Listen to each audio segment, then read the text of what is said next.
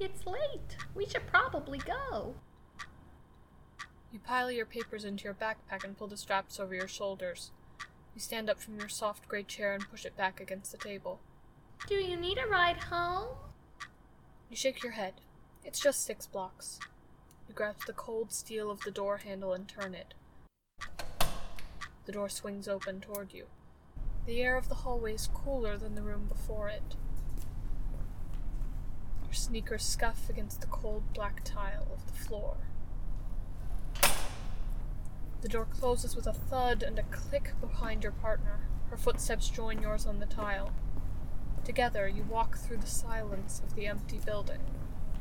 The office windows are dark, and desks loom in shadow, lit only by the light of the corridor. Soon you reach the outer door. It stands guard against the night, protecting this sanctuary. Your friend pushes on the metal bar of the door. It gives way to her hand and swings out into the night. For a moment, you both stand on the concrete steps. The door swings shut, leaving you open to the air. Her back fades into the darkness of the parking lot. You hold tight to the straps of your book bag and cautiously start down the steps. At first, there are street lamps.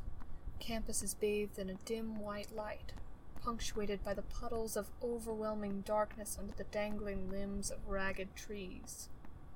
It's only six blocks. You find your way to the main road. A few cars drive past, music blaring.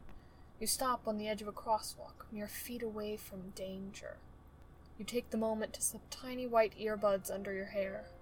A few clicks takes away the silence of those six blocks. Few clicks gives you someone to walk with.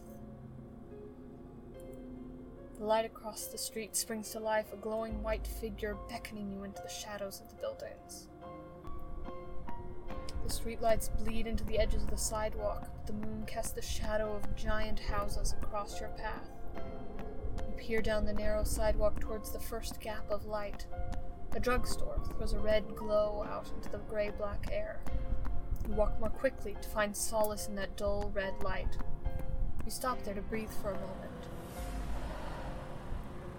Five blocks left. There's nothing in the darkness. You leave the red glow of the drugstore's neon sign and feel comforted by light that falls from a few late restaurant windows. There is life there. Then, ahead of you, one light vanishes. You force your feet to keep moving across the rough concrete. When you are just feet from that now dark window, a figure emerges on the path in front of you. The man is tall, but when you catch his face in the light from his neighbor's window, you see his eyes are old and kind. Good evening, miss. You nod at the man and shake the fear from your shoulders. The restaurants peter out until you reach the last glowing window. Inside, a young woman is mopping the floor. You glance behind you at the two blocks of empty sidewalk between you and the drugstore. Four blocks left. You think of the comfort of home, of the safety of a locked door and a light you can keep on long into the night.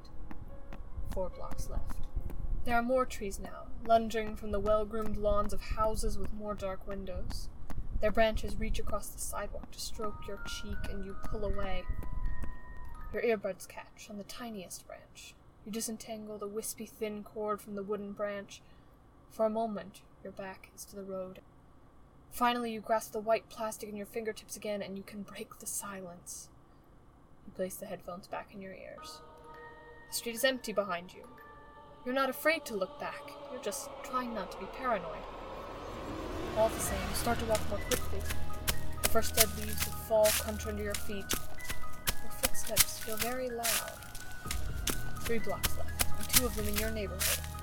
You know your neighborhood is safe. Three blocks left. Are they only your footsteps? Two blocks left.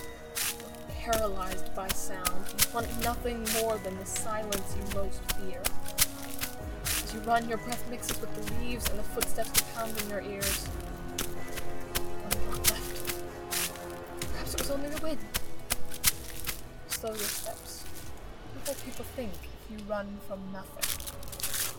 You can see your door now see the glow of your roommate's desk lamp in an upstairs window. There's no one out there. find your key in the pocket of your book bag. Your neighbor's windows are dark. No one will hear you scream. You'll have to turn your back to unlock the door. You will have to trust the darkness.